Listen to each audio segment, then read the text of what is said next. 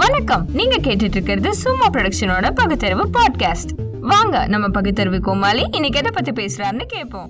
வணக்கம் பகுத்தறிவு பாட்காஸ்ட் நேர்களே. இன்றைக்கி நம்ம பார்க்க போகிற செய்தி தமிழ்நாட்டில் அரசு வந்து பாலோட விலையை லிட்டருக்கு ஆறு ரூபா உயர்த்தியிருக்கு.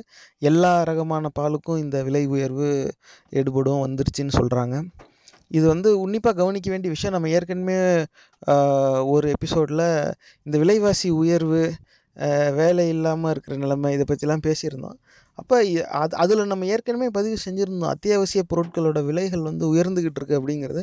அதுக்கு இது ஒரு எடுத்துக்காட்டாக இப்போ அமையுது. பாலுங்கிறது அத்தியாவசிய விலை. அரசே வந்து லிட்டருக்கு ஆறு ரூபாய் ஏற்றுது இப்போ இதுக்கு காரணம் என்னன்னு கேட்டால் ஒரு ஒரு ஊடகத்துலேயும் ஒவ்வொன்றும் சொல்லி விட்றாங்க தொலைக்காட்சியை திறந்தால் நாங்கள் வந்து பாலோட தரத்தை உயர்த்துறதுக்காக நிறையா மாற்றங்கள் கொண்டு வரோம். அதுக்கு முதலீடு தேவைப்படுது. அதனால் விலையை உயர்த்துகிறோம் அப்படிங்கிறாங்க. இன்னொரு பக்கம் செய்தித்தாளில் பார்த்தா இந்த மாதிரி நாங்கள் விவசாயிங்க பால் வாங்கும் போ வாங்குற விலை வந்து கூடி போச்சு அவங்க எல்லோரும் பாலுக்கு வந்து அதிக விலை கொடுங்க எங்களுக்கு வியாபாரம் நொடிஞ்சு போகுது அப்படின்னு போராடி அதிக விலையில் வாங்கிக்கிறாங்க விற்றுடுறாங்க அப்போ அரசு வந்து அதிக விலை கொடுத்து பால் வாங்க வேண்டிய நிலைமை வந்ததால் அதுக்கு ஏற்றாப்புல பாலோட விற்பனை விலையையும் நாங்கள் ஏற்றிடுறோம் இப்படின்னு சொல்கிறாங்க இது வந்து ஏற்புடையதாக எனக்கு படலை. இப்போ இதை பற்றி பேசுகிறதுக்காக நம்மளோட இணைஞ்சிருக்கிறாரு நம்ம அன்பிற்குரிய வழக்கறிஞர் திரு அரங்க சம்பத்குமார் அவர்கள். வணக்கம் வழக்கறிஞர் அவர்களே. வணக்கம். நீங்கள் இந்த நிலைமையை பற்றி இப்போ என்ன நினைக்கிறீங்க? குறிப்பாக இந்த செய்தி பாலோட விலை லிட்டருக்கு ஆறு ரூபா உயர்ந்திருக்கு. அது அரசே உயர்த்துது. இப்படி இரண்டு வகையான காரணங்களையும் ஊடகத்தில் அவங்க பரப்பிக்கிட்டு வராங்க. இது இல்லாமல் பொதுவாகவே இந்த மாதிரி அடிப்படை பொருட்களோட விலைவாசி உயர்வு நீங்கள் எந்த கண்ணோட்டத்தில் பார்க்குறீங்க ரெண்டுக்கும் சொல்லுங்கள் பால் உற்பத்தியாளர்கள் அதிகமாக கேட்டாங்க விவசாயிகள் வந்து பாலினுடைய உற்பத்தி அதிகமாக தேவைப்படுகிறது. அதுக்காக நாங்கள் விலையை உயர்த்தி கொடுத்தாகணும்னு சொல்லி போராட்டம் நடத்தினாங்க. அதனால் நாங்கள் அதிக விலை கொடுத்து வாங்க வேண்டியதாக இருக்குன்னு சொல்லி அரசு சொல்லுது. ஆனால் நம்மளை பொறுத்தவரையில் ஒரு உற்பத்தி செய்கிறவன் அவன் பொருளை விலைக்கு அவன் நிர்ணயிக்க வேண்டும். எவன் உற்பத்தி பண்ணுறானோ அவன் பொருளுக்கு அவன் தான் விலையை நிர்ணயிக்கணும். கரும்பை உற்பத்தி பண்ணுறவன் கரும்புக்கு விலையை நிர்ணயிக்கணும். எள்ளு உற்பத்தி பண்ணுறவன் எள்ளுக்கு உரிய விலையை பண்ணணும் நெல் உற்பத்தி பண்ணுறவன் அது மாதிரி பண்ணணும். ஆனால் அரசு என்ன செய்கிறாங்கன்னு சொன்னால் உற்பத்தி செய்கிறவர்களுக்கு நாங்கள் அதிகமாக கொடுத்து வாங்க வேண்டிய சூழல் இருக்கிறதால இந்த விலையை நாங்கள் உயர்த்துறோம்னு சொல்கிறது முட்டாள்தனமாக தெரியுது. ஏன்னா பாலுங்கிறது வந்து கீழ்மட்டத்திலிருந்து உயர்ந்த மட்டம் வரலையும் இருக்கிற எல்லா நிலையான மக்கள்களும் சாதாரணமாக பயன்படுத்துகிற ஒரு பொருள். குழந்தைகளுக்கு அதிகமாக பயன்படுத்துகிற ஒரு பொருள்.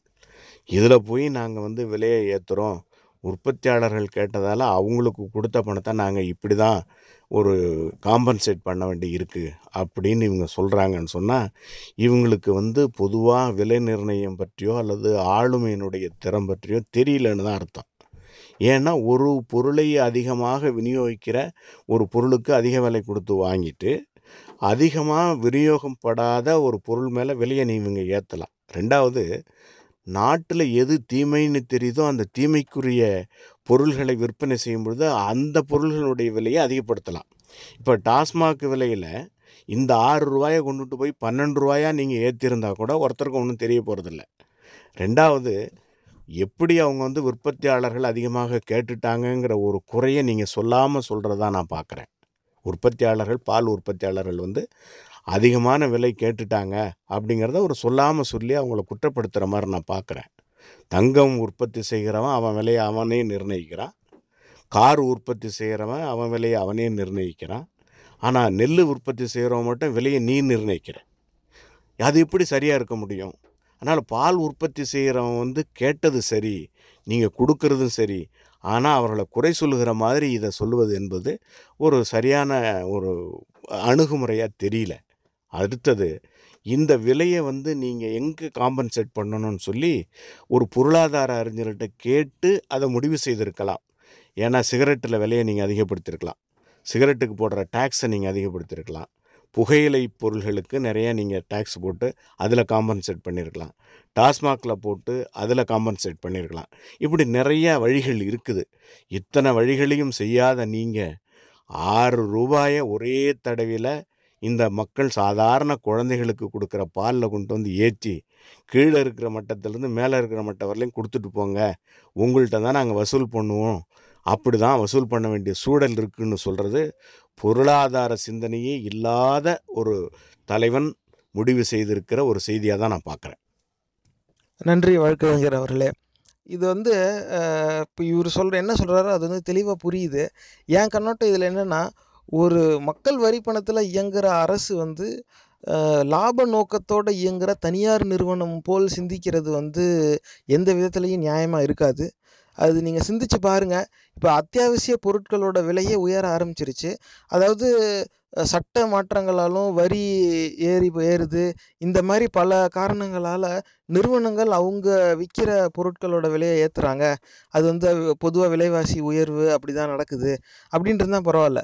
அரசே விலைவாசி உயர்வை வந்து நேரடியாக செய்கிறாங்க அது அந்த விலைவாசி உயர்வுக்கு அரசே நேரடியாக காரணமாக இருக்குது இது வந்து ஒரு வளர்ந்து வரும் நாடு வளர்ந்து வரும் பொருளாதாரத்துக்கான எந்த விதத்துலேயும் அதுக்கான ஒரு அடையாளமாக இது இருக்கவே முடியாது. நாடு வந்து நொடிஞ்சுக்கிட்டு தான் போகுது.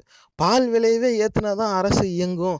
இல்லாட்டினா அது வந்து நஷ்டத்தில் போகும். அப்படின்னா நீ லாப நோக்கம் பார்க்க வேண்டிய அவசியம் உனக்கு ஏன் வருது? நீ மக்கள் வரி பணத்தில் மக்களுக்காக இயங்குகிற ஒரு நிறுவனம் தானே. நீ வந்து தனியார் நிறுவனம் போல் சிந்திக்க வேண்டிய அவசியம் என்ன? இது எப்படி மக்களாட்சியாக இருக்கும்? சிந்திங்க. இந்த பதிவு உங்களுக்கு பிடிச்சிருந்தா தயவு செஞ்சு சமூக வலைத்தளங்கள்ல இதை பகிர்ந்துக்கோங்க. மறக்காம சும்மா மூவிஸ் ஃபேஸ்புக் பக்கத்தை லைக் பண்ணி தினசரி செய்திகளோட நகைச்சுவையான கண்ணோட்டங்களை பார்த்து மகிழுங்க. எங்க பதிவு ரொம்பவும் பிடிச்சிருந்தா கூகுள் பிளே ஸ்டோர்ல சும்மா தமிழ் மீம்ஸ் ஆண்ட்ராய்ட் ஆப்பை பதிவிறக்கம் செஞ்சு எங்க எல்லா பதிவுகளும் சுலபமாக தொடருங்க. இந்த நிகழ்ச்சி உங்களுக்கு ஏதாவது ஒரு வகையில உதவிருக்கும்னு நம்புறோம். சும்மா ப்ரொடக்ஷனோட பகுத்தறிவு பாட்காஸ்ட் பொறுமையோட கேட்டதுக்கு நன்றி.